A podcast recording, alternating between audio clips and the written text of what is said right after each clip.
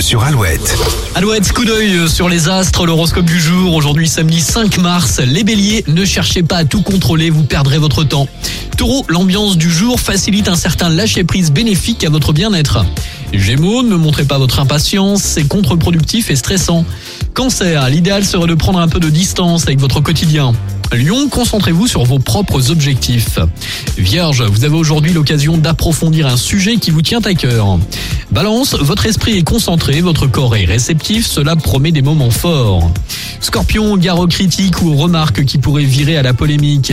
Sagittaire, vous écoutez rarement les conseils de vos proches, mais cette fois, ça pourrait vous porter préjudice. Capricorne, ne vous fiez pas à vos intuitions, comptez plutôt sur la réflexion aujourd'hui.